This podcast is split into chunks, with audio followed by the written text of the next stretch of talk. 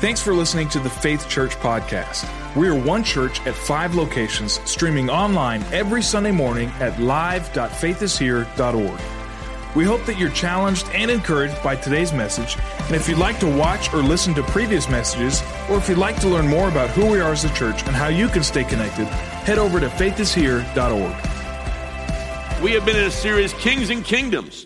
And this is the last in our series. Hope you've uh, grown through this series and learned more about even some Old Testament, but more than just learning Old Testament history and what took place, we're learning how to apply these truths to our lives, how that we will serve as part of God's kingdom people. Our theme verse has been 1 Peter 2 9.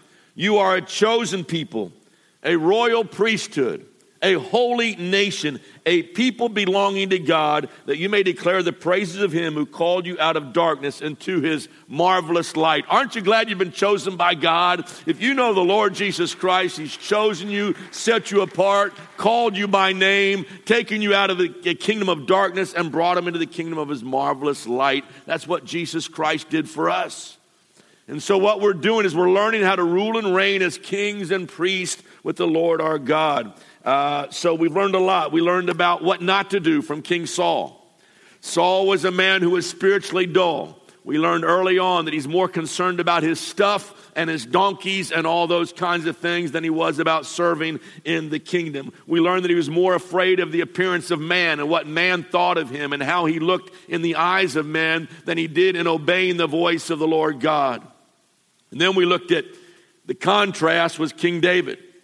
Bible says a man after God's own heart. We saw how he had faith to take down giants, and we looked at what faith is all about and how that we in the kingdom of God can be giant slayers. We looked at we got to have patience to wait on God's timing. God has a time and a place and a purpose for everything. And even though he had many opportunities to take matters into his own hand, he would not get ahead of God and he waited on the Lord's perfect timing. We learned what it means to have a heart of worship and that David was a worshiper, and he had in his heart to bring back the Ark of the Covenant. And we looked at what it means to bring in and usher in the presence of the living God, and it's born on the shoulders of the people of God. And as we rejoice and we praise and we magnify the Lord, we bring down the manifest presence of Almighty God. We had a wonderful time that Sunday morning celebrating and worshiping the Lord. We also learned from his failure. We learned that even though he committed adultery, even though he committed murder. The Bible says God forgave him and he found the grace of the Lord. And there's hope for all of us because we've all sinned. We've all fallen short of the glory of God. And the good news is that no matter what you may have done, God is able to forgive you and God is able to cleanse you. Amen. But the tragedy is this even though God does forgive, there are always consequences for our action, and there is a law, God's immutable law, that whatsoever a man sows, that shall he also reap. And we found that David began to reap those things in his own life. For the next 20 years, for the next two decades, he would reap bloodshed and calamity in his own household. And that's really where we left off last week. And last week, when we ended, we found David crossing the Kidron Valley crying and weeping as he went because now his son Absalom has come over, come into Jerusalem, taken over the kingdom, and, and committed fornication with tw- 10 of his concubines on the rooftop for all to see. He was shaming David, and now David is running for his life. Absalom attacks Jerusalem. David will flee with 600 men. And uh, his soldiers, there were 600 soldiers, they committed to follow David, even though they have no assurance that David will ever take back the kingdom. And so, for all they knew, David was done. He was washed up. He was finished. They would probably be killed on the battlefield. And yet, there are still 600 who says, you know what? We're not going to leave you. We're going to follow you.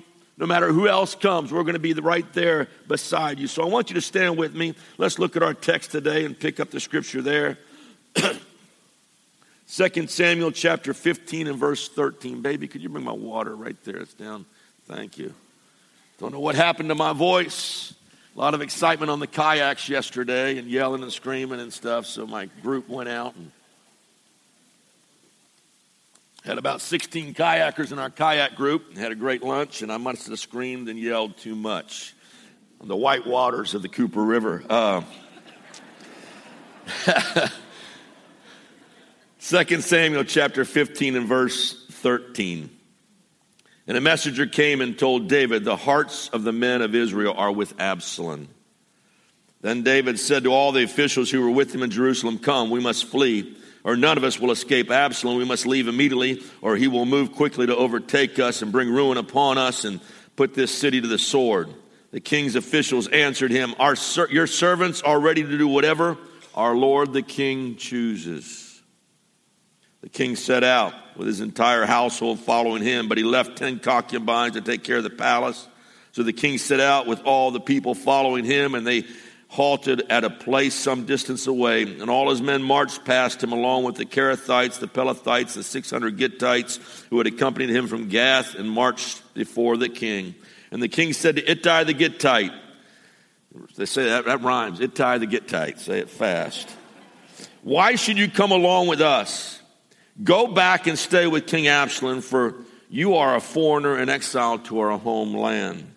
You came only yesterday, and today shall I make you wander about with us when I do not know where I am going? Go back, take your countrymen, may kindness and faithfulness be with you.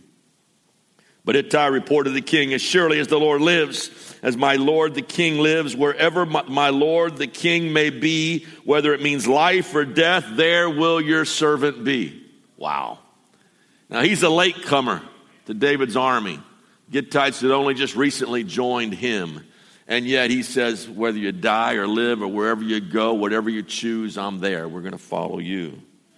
David said to Ittai, Go ahead, march on. So Ittai the Gittite marched on with all his men and his families that were with him, and the whole countryside wept aloud as all the people passed by. The king also crossed the Kidron Valley, and all the people moved on towards the desert. Let us pray.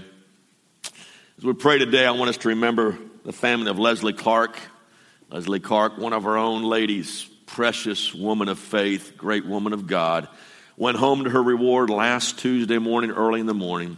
So let's pray for Sydney. Let's pray for their daughter Jessica.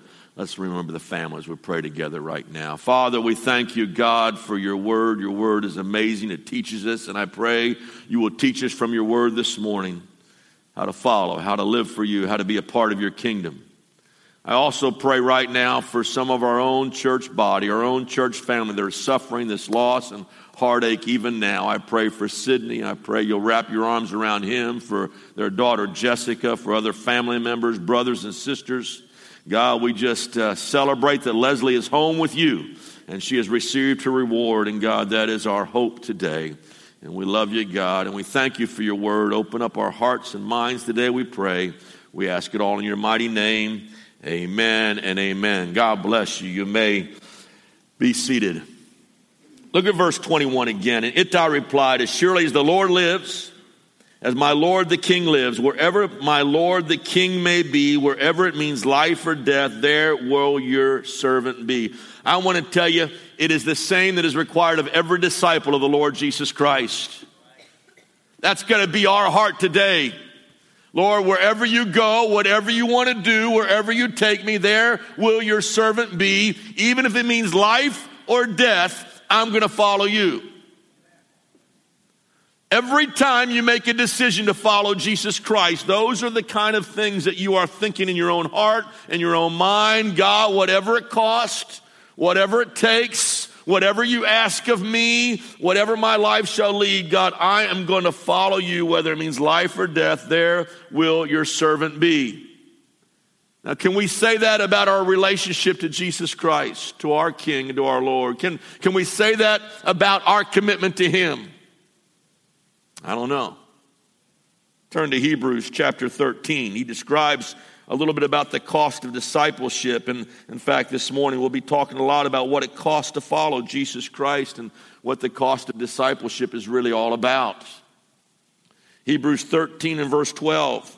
And so Jesus also suffered outside the city gate to make the people holy through his own blood. Jesus Christ was crucified outside of the city of Jerusalem. He had to carry his own cross. He goes up to Calvary, and there they crucify him and they hang him. But listen to what it says Let us then go to him outside the camp, bearing the disgrace he bore. For here we do not have an enduring city, but we look for a city that is to come. I want to tell you, when you make a decision to follow Jesus Christ, you not only follow him in his resurrection, you follow him in his death. Paul put it this way I'm crucified with Jesus Christ. I've been killed with him. And he says, when you make a decision to follow Christ, you also will have to go outside the city, outside the gate. You will follow him in his humiliation. And if we do that, if we humble ourselves, I will tell you there is a resurrection day coming, but we don't put the resurrection before the crucifixion. I am crucified with Christ, but it's not I that live, it's Christ that liveth in me. In other words, we have been crucified with Christ, buried with Christ, and then it says in Romans, we are raised to walk with Him in newness of life. But there has to be that first death to ourself. We've got to say, it's no longer me running the kingdom. It's no longer me calling the shots. It's no longer me in charge. It's no longer me gratifying every whim and desire of my flesh. Now I say, Jesus, you are my King and you are my Lord, and I'm following you. The old man is dead, the new man is alive in Christ Jesus. And that's what it means to follow the Lord. I was, uh, some of you were there. I, I remember when we were in uh, Honduras and we were La Ceiba, and we were had built a church there. And uh, Ricky invited us all to come to a water baptismal service afterwards. And they went down to the river, and uh, and uh, Denise Pryor was baptized then. Her son was baptized. A few of our own team were baptized in water there, and it was an exciting day. And uh, but I remember Ricky baptizing the majority of those who'd come from the church to be baptized that day, and the whole church is gathered around the river banks, and I'm standing out by Ricky in the water because I'm going to baptize a few as well. And uh, Ricky said something that kind of caught me off guard for just a moment. He, he starts out and he holds them and he takes them and they're holding their nose and he's got their hand on them and he says, Are you willing to live for the Lord Jesus Christ? And of course they nod their head and he says, Are you willing to die for him if need be? They shook their head, yes. And with that, he said, In the name of the Father, Son, and Holy Ghost, I baptize you. You put them under the water and bring them up. But the words that kind of caught my attention and caught me off guard are, Are you willing to die for him? We don't think about that a lot in America. It's really easy to follow Jesus. It's really easy to say the little prayers. really easy to get up in the baptismal tank and we say, Hey, I'm glad you're following Jesus. Do you love the Lord? Yes. Okay, good enough. And bam, down and up. And we don't think about the willingness to die with Jesus. And we can say those words very liberally and very freely. But what would we do if someone had a gun to our head and said, you know what? If you don't recant the Lord Jesus Christ, we're going to blow your brains out right now. What would some of us do? You know, if you were in a Muslim land or a Hindu land, if you said, if you identify with Christ Jesus and you're going to be baptized in the name of the Lord Jesus Christ through the, through the power of what he's done in your life, if you stand up and say, I'm standing for Jesus Christ, your family will disown you. They may take you out and beat you. And in some Islamic countries, they will kill you. Would we do that? Very easy, very easy in America. It's something to think about. And, and, and uh, Ittai says, you know what? Whether you die, whether you live, whatever happens to you, I'm with you, David, every step of the way. I will not leave your side. And I want to propose to you this morning if we are going to be kingdom people, we got to have that same resolve that I'm going to follow Jesus Christ no matter what. No matter what he calls me to do, where he sends me, what he wants me to say, I will obey, I will follow you. And that's the cost of being a part of the kingdom of God. Mm. Too many fair weather Christians follow Jesus Christ when everything is sunny and well and everybody's doing fine and wonderful and marvelous, but they bail out when things get tough. And so, before we answer that question this morning, are we willing to follow all the way? I want us to first count the cost. And the first point is simply this there is a cost to cross. There is a cost to cross. And you see this in verse number 23 of the same passage. It says, The whole countryside wept aloud as the people passed by. The king also crossed, everybody say crossed, crossed the Kidron Valley. And all the people moved on towards the desert. Now, there was a stream at the base of the Kidron Valley. You have the Mount of Olives on the one side, and you look and you stand over the Mount of Olives and you look at Jerusalem and you see the city there and its majesty. But there's a valley in the middle between the two. And there's a little stream that ran down between the valley and between the, uh, called the Kidron Valley. And what would happen is the sewage of the city of Jerusalem would eventually make its way down and flow down that water as the water carried the sewage on away from Jerusalem and on away from that area. And when they would have Passover time and there were thousands of animals that were being slain and killed, the blood from those animals would eventually make its way down into the Kidron Valley and would be swept away by that stream. It is a picture of the place where all of our sins and all of our iniquities are washed away. I want to tell you to cross into the kingdom of light requires that our sins must be washed away. There's got to be that crossing over where we say, Lord Jesus, I need you. Take away every single sin of my life. And David cries and he weeps, but he crosses over that and symbolically leaving his past behind, leaving his home behind. He crosses that little brook, that little stream uh, where the blood flowed.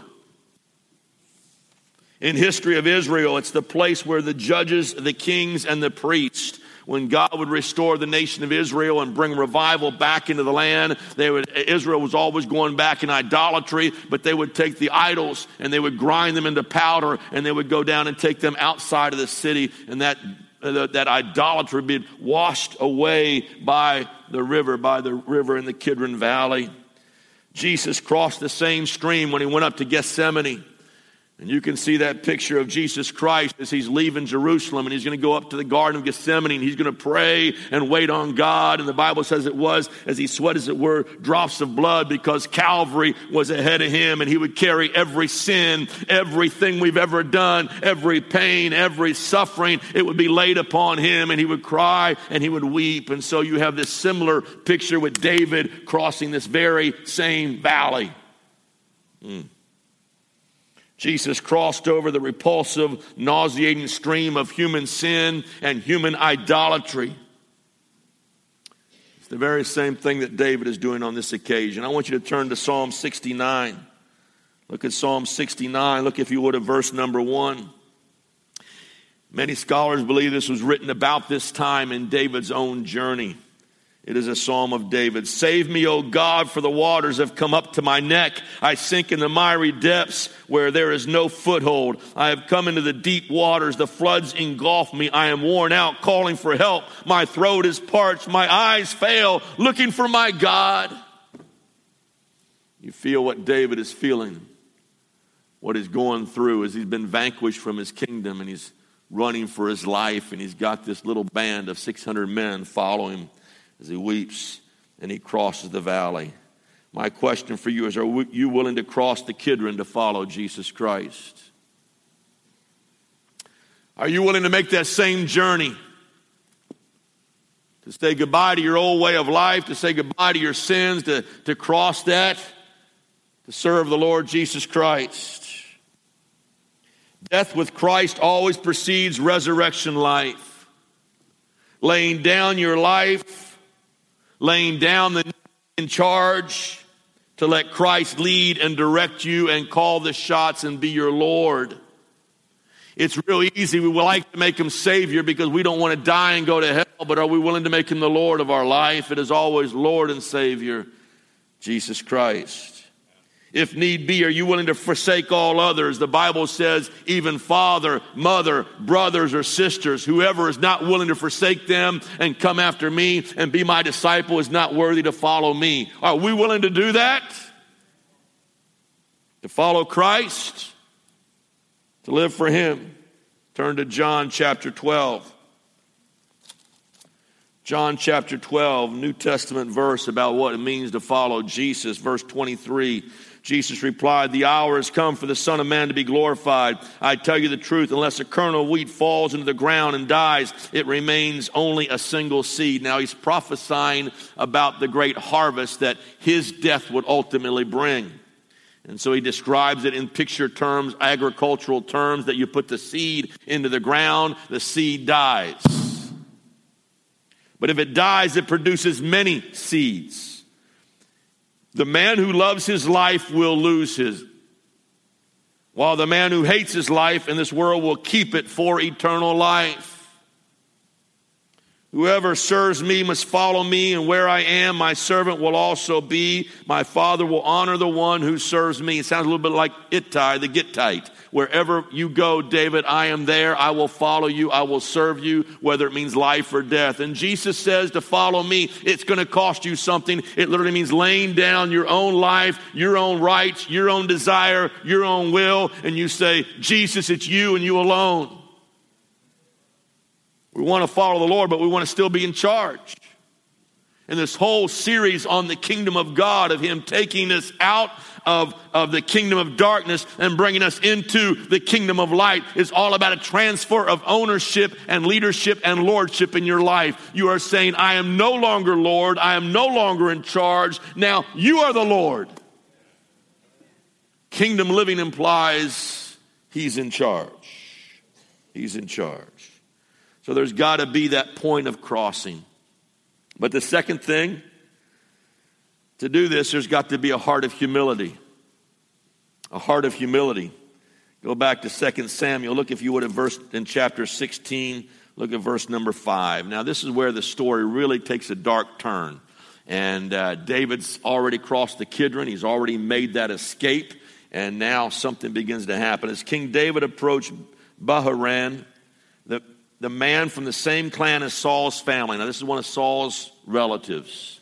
He's still blaming David for the uh, Saul's death. Came out from there. His name was Shimei, son of Gera, and he cursed as he came out. He pelted David and all the king's officials with stones through all the troops and the special guard that were on David's right and on his left. So you get the idea. He's on a ridge above these soldiers as they're marching along, and he's throwing down mud, and he's throwing down dirt, and he's throwing down rocks, and he's cursing and saying all kinds of vile things.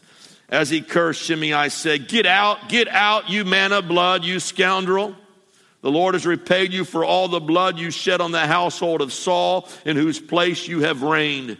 The Lord has handed the kingdom over to your son Absalom. You have come to ruin. You have come to ruin because you are a man of blood. Now, I want to tell you, David's already been crying all the way across the Kidron Valley. He's already down. This is the last guy he wants to encounter is Shimei. Right? I mean, you don't want to hear that. You're already down. You're already fleeing your home and your house for your life the last thing you want to hear is, You man of blood, you brought this on yourself. It's all your fault.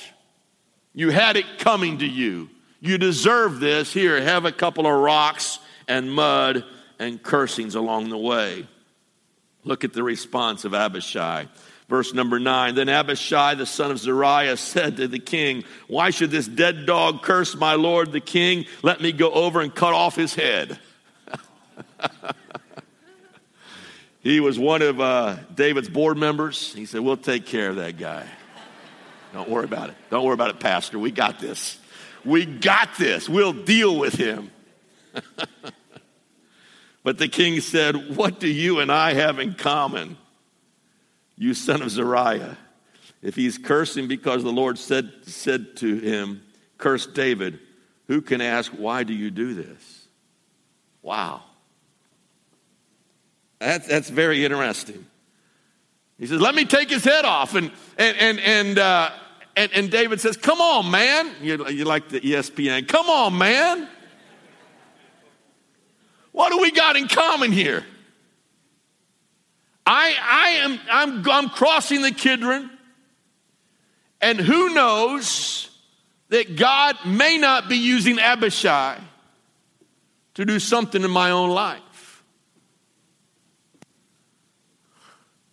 When someone throws rocks at us, when they talk about us, when they get on Facebook, when they slander our name, when they spread it all out for everybody to see, and our name's on the line, what do we want to do?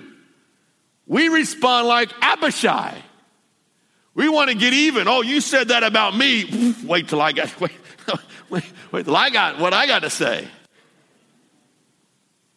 And, and the tendency is to, to defend ourselves, to hang on to my honor. We don't, we don't deserve this. But what if God is using Shimei to bring about true repentance? What if I really deserve this? When the mud is flying, I want you to do something. Listen to me, church. Listen, get this. This is hard. When the mud is flying, consider that you may be wrong. Our pride our pride is, is so enormous that we never think that we are wrong. Nobody in this room thinks they're ever wrong. Be honest, guys. Look at me. I, am I the only one who, who feels this way? We never think that we are wrong. And if we make a mistake and we say something or we do something, it is always somebody else's fault. And David has this realization in his humility, and this is where you, David is probably, this is his greatest humility you will ever see in David's life. He said, You know what? Maybe I'm wrong, and maybe I deserve this, and maybe God in some ways using Shimei. Wow. Unbelievable. Have you considered that you may, the part you've played in bringing on the attack? or bringing on the problems that you are now going through. We often refuse to consider the possibility because our, when our pain tolerance is low, so is our teachability. Let me run that statement. I said that too fast. I didn't get a lot of shouts here. But let me say it slower. When our pain tolerance is low, so is our teachability. When we're running, when we're fleeing, when we're crying, when we're changing kingdoms, when we're on the move for our life, it's in those moments that we are also most often the least teachable. We all like to imagine we're humble and teachable until a rock comes flying our way. And suddenly it's all their fault. Never realizing that we may have asked for it. Now, let me give you the humility test. And, and just write this down at the bottom of your notes. If you, I don't know if it's in there. I'm just going to give you the humility test real quick. The humility test is simply this How quick are you to apologize? How quick are you to apologize? Do you wait for them to apologize first? Because he threw the first rock, he threw the first mud clod, he cursed first. And what happens is, and this happens in the church all the time, listen to me. Somebody throws a rock at us, and, and we're not gonna, we're not gonna apologize. No way. I ducked the rock. It was coming my way. It hit me in the head.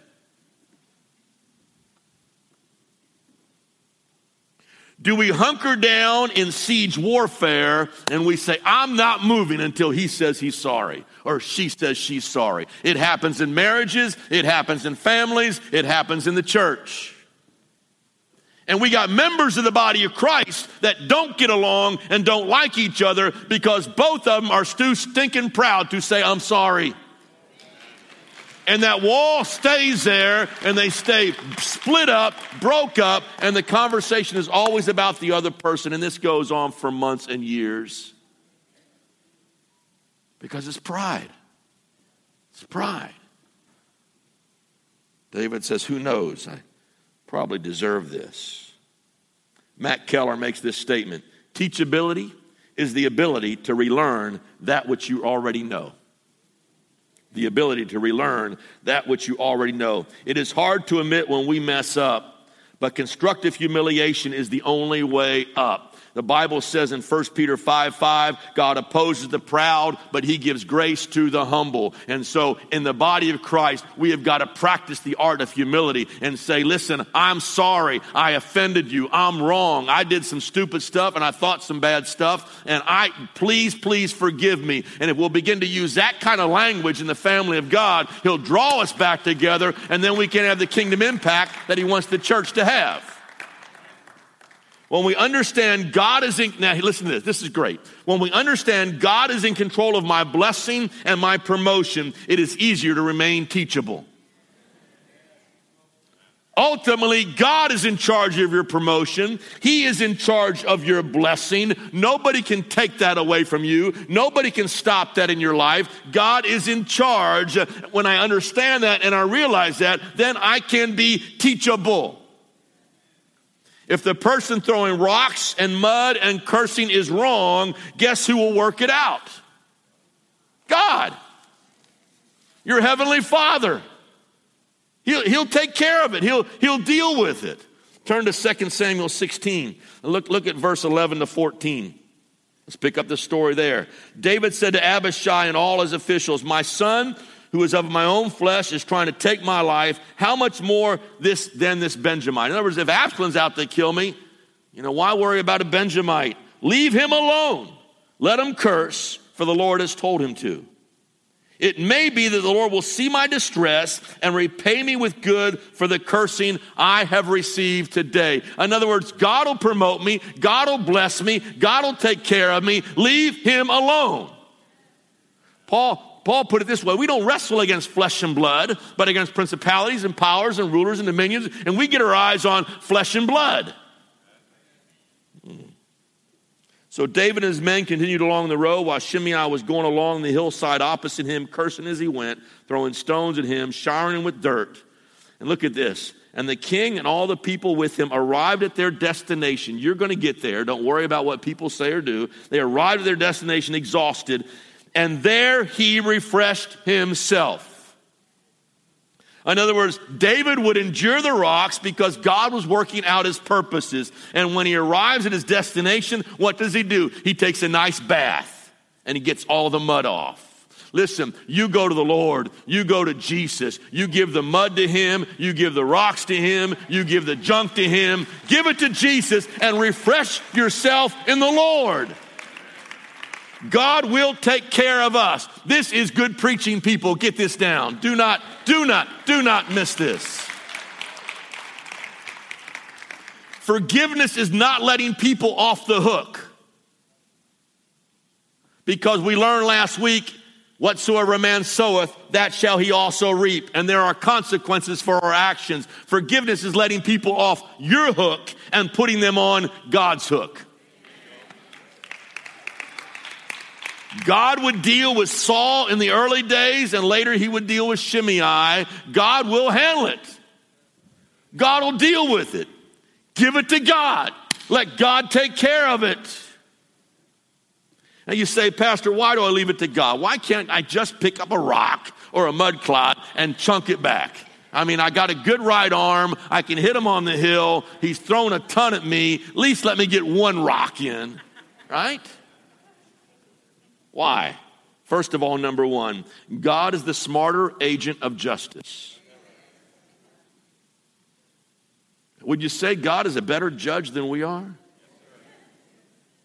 He knows what he's doing. And number two, God has great exploits for you to accomplish and forgiveness liberates you to do greater works in the kingdom of God. It's about you. And when you release it and when you let it go and when you forgive, you are setting yourself up for God's blessing, God's promotion. Who knows that maybe through all of these rocks and stones and cursing, who knows that God may bless me and be good to me because of what Shimei has done? Wow. Promotion always comes from the Lord. Blessing comes from God. And who knows? Rock comes your way, someone tweets something about you, someone says something about you, you begin to pray for those who despitefully use you, and God begins to do something in your own heart and life, and you set yourself up for future kingdom work and kingdom blessing. It is awesome. Mm. Listen to Acts 13 36. David served God's purposes in his own generation. Turn to Psalm 62. Psalm 62, real quick. I got to go fast because we're going to take communion. We're going to gather around the table of the Lord. We're going to celebrate what Christ has done for us. Psalm 62, verse 5. Find rest, my soul. Find rest, O my soul, in God alone. My hope comes from Him. He alone is my rock and my salvation. He is my fortress. I will not be shaken. My salvation and my honor depend on God. He is my mighty rock, my refuge. Trust in Him at all times, O people. Pour out your heart to Him. For God is our refuge. Great advice. Eventually, Absalom is killed in the battlefield. I don't have time. This story is so interesting. And we're got it. We, I, I could preach on David and Saul and Absalom for months, but eventually Absalom is killed on the battlefield. As the rebellion is crushed. Absalom erects a monument for himself. And he gets to the end of his days and he's going to erect this big monument so they can all honor Absalom forever and ever. It was, a, it was uh, something he had built. They take that monument after Absalom is killed. There's a uh, Joab thrust a spear through his heart after he is dead and they and killed and uh, they take him and they take that monument and they bury him in his own monument and so they take the stones and the rubble and they he's buried. And so now all you have in remembrance of Absalom is a pile of rocks. David returns back to Jerusalem. He's going to cross the Jordan to repossess the kingdom. And as he's getting ready to cross the Jordan, guess who falls at David's feet and begs for forgiveness? Good old Shimei. He's right. Oh, David, I knew you were going to do it all the time. Yet I, I believed in you. You're my man. I'm with you now. We're here. Let me come into your kingdom. I mean, I just pelted you with rocks and mud and cursing, but right now he falls at his feet and he begs for forgiveness. And Abishai, love this board member, says, Let's kill him.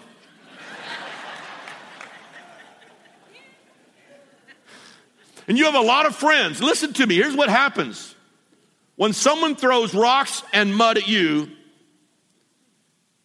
Sometimes your friends will jump in, they will begin to bear your offense, and them bearing your offense becomes worse than you were ever offended. It happens all the time and they're ready to jump on the bandwagon and take up your cause. And usually they only stir things up and make matters worse. And it just spreads the gossip, it spreads the lies, it spreads the stuff. The camps begin to grow, and I'm on this side and I'm on this side. Listen to David's response again. Go back to 2 Samuel. Look at chapter 19, verse 23. He has now come back into the kingdom. 19 and verse 22. And David replied, What do you and I have in common, you son of Zeruiah? Kind of the same thing he said before. This day you've become my adversary. Should anyone be put to death in Israel today? Do I not know that today I am king over Israel? So the king said to Shimei, You shall not die. And the king promised him on an oath. Now I want to be just a little bit transparent with this body right here for just a moment. And please bear with me, and if you're a guest, understand. It just it happens. It's always painful when someone leaves the church. We've had people come and go out of faith for years. Most of them move away, and we, we, we say, We love you, we miss you, whatever. Some, they just feel released to the Lord and, and they move on. And, and yet, there have been over my 33 years here, there have been some who've left very angry, very mad, very upset. And, and, and what happens when someone is usually angry, their insecurity demands a following.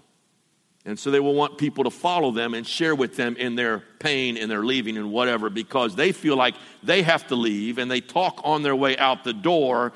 They will also, their insecurity demands that several other families go with them and they make some kind of statement. Now, this hasn't happened a whole lot, but over the years, in 33 years, it is bound to happen. And what happens is, though, often on their way out the door, they want to throw some mud. And the, if you've ever been in, I remember as kids, we would be down in the lake along the shore or down by the water, and you're in the beach, and what do you do? The, the kids are always throwing the, the mud at each other. So they reach down, they get a scoop of mud, and they throw it. If you know anything about mud, it tends to spread out.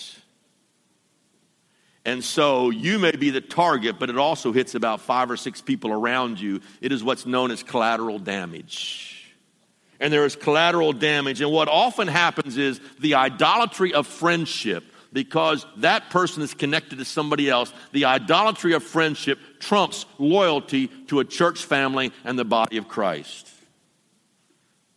And so many people who weren't affected, weren't a part of what was going on, didn't know what was happening, they also go walking out the back door of the church because they have been affected by the all the mud throwing, and they have been hit along the way. The challenge in leadership as a pastor and as leaders of the church and people in the church is not to respond like Abishai and talk about them and try to get even and try to defend and try to justify ourselves. We want to defend ourselves, and in order to do so, we assassinate their character in the process. Losing the ability to control our own reputation is probably the most humbling thing a leader can ever go through. Because it's my reputation. And so, what we want to do is defend it, lift it up, boaster it, boister it, whatever the word is, build it up. And it can be a difficult cross of leadership to bear. But if somebody is going to be any kind of leader in the body of Christ, you are going to have to know at times your reputation will be smeared along the way. And in times of betrayal, what we do is we keep our mouth shut. And what I've often said is we bless those who leave. Often they will begin to come back four or five years later and say, you know what, I'm sorry, never should have left. Miss Faith Assembly, can we come back? And then we're there to say, you know what, we love you, we welcome you here. You're a part of the family of God. You've always been a part of our family, and you're welcome right back here. 1 Peter 5:10 says, "And the God of all grace, who called you to his eternal glory in Christ, after you have suffered a while, will himself restore you and make you strong, firm, and steadfast. After you've suffered a while, He will make you strong, firm, and steadfast. Listen to me, church. Promotion comes from the Lord. God would bless David with wealth and land and power. And He says in 1 Samuel 12 and verse 8, if this had not been too little, I would have given you even more. It all comes down to a choice. Absalom made his choice. His choice was to seek the kingdom for himself to build his own kingdom and do his own thing and bring about destruction. David, on the other hand, he is a broken man. He crosses the Kidron Valley. He's humiliated by Shimei, but he sought God's kingdom. And I'll tell you what, God blessed him. And Solomon would be his son. He would be the heir to the throne, and his splendor and his power and his wealth would even be greater. And he would rebuild the temple of God. But I will tell you, there is one greater that would come, greater than David and greater than Solomon. He he is called the Lion of the tribe of Judah. His name is the Lord Jesus Christ. He would also cross his own Kidron Valley. He would lay down his life for us. He would die for you. He would die for me. He would take every sin I've ever done upon his back. He would give his life for us, and his name is Jesus. Now, I want to tell you, you've got to make a choice today whose kingdom you're going to be a part of. You're going to do your own thing, be in charge of your own life, are you going to surrender your heart and life to the King of Kings and Lord of Lords? Are you going to say, like Ittai the get Gittite, whether you live, whether you die, whatever happens, I'm with you, Jesus. I'm with you, Lord. I'm going to follow you. I'm going to serve you. No matter what it costs me, God, I am following you every step of the way. Thanks for listening to the Faith Church podcast. We are one church at five locations, streaming online every Sunday morning at live.faithishere.org. We hope that you're challenged and encouraged by today's message. And if you'd like to watch or listen to previous messages, or if you'd like to learn more about who we are as a church and how you can stay connected, head over to faithishere.org.